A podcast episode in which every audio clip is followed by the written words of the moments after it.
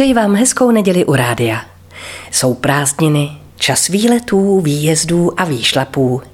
O mé letité slabosti pro fotogenickou krajinu Železných hor už víte. A tak vám chci dnes připomenout, co všechno můžete vidět při pěšo nebo cyklotoulkách v blízkosti Sečské přehrady. Moc jsem se pobavila, když před pár lety přijela naše cykloparta do Železných hor a předpokládala, že když tam jezdím na kole i já, musí být okolo seče rovina jak u Kolína. No a byla překvapena nejen tím, že se přehrada na kole jednoduše obět nedá, ale že se musí nahoru šlapat a dolů brzdit, prostě jako v horách.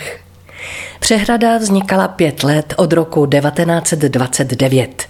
Její hráz střeží vrcholky hradních zřícenin Oheb a Vilčtejn.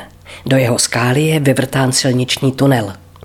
Chatu pod Sečí postavil můj tatínek před 60 lety, kdy chrudimská přehrada vypouštěla vodu dvakrát denně a nám dětem stačilo nafouknout madračky a plavit se na nich od horního mlína až do Bojanova. Dno Sečské přehrady pohltilo jedenáct obytných domů, jeden statek, čtyři mlíny, čtyři pily a jednu lnárnu. A kousek od ní můžete navštívit menší přehradu jménem Pařížov, jednu z nejstarších a nejhezčích v zemi. V městečku Seč projdete kolem zámku, postaveného v 16. století pánem ze Suché, Václavem Robmhápem. Slovo jak pro rádio stvořené. V něm dnes sídlí městský úřad. Ale na náměstí si určitě prohlédněte úctyhodný renesanční kostel. Pokud se vydáte pár kilometrů pod Seč do Běstviny, už z dálky uvidíte dominantu obce kostel svatého Jana Křtitele – Nedaleký zámek pak hlídá impozantní letitý strážce. Platan, vysoký 38 metrů, s 6-metrovým obvodem kmene a 30 metrů širokou korunou. Ale zpátky do sedel. Pro cyklisty je jak na míru dělaný sešup ze Seče do Bojanova, kde po pravé straně míjíte prastarý krásný kostelík s památkově chráněnou kostnicí a dřevěnou zvoničkou. Živě si vybavuju, jak před lety při bouřce uhodil blesk do stromu. Ten pádem totálně zničil barokní bránu, ale místní vše po vzoru sbírky národ sobě opravili.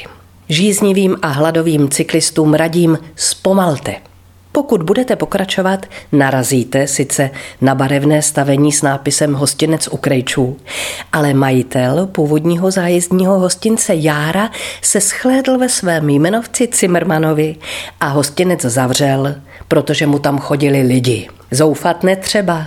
Přímo naproti kostelíku je od středy do soboty otevřena osvěžovna na záložně. V níž pohostinný hostinský s krásnou šenkýřkou rádi uhasí váš hlad a žízeň.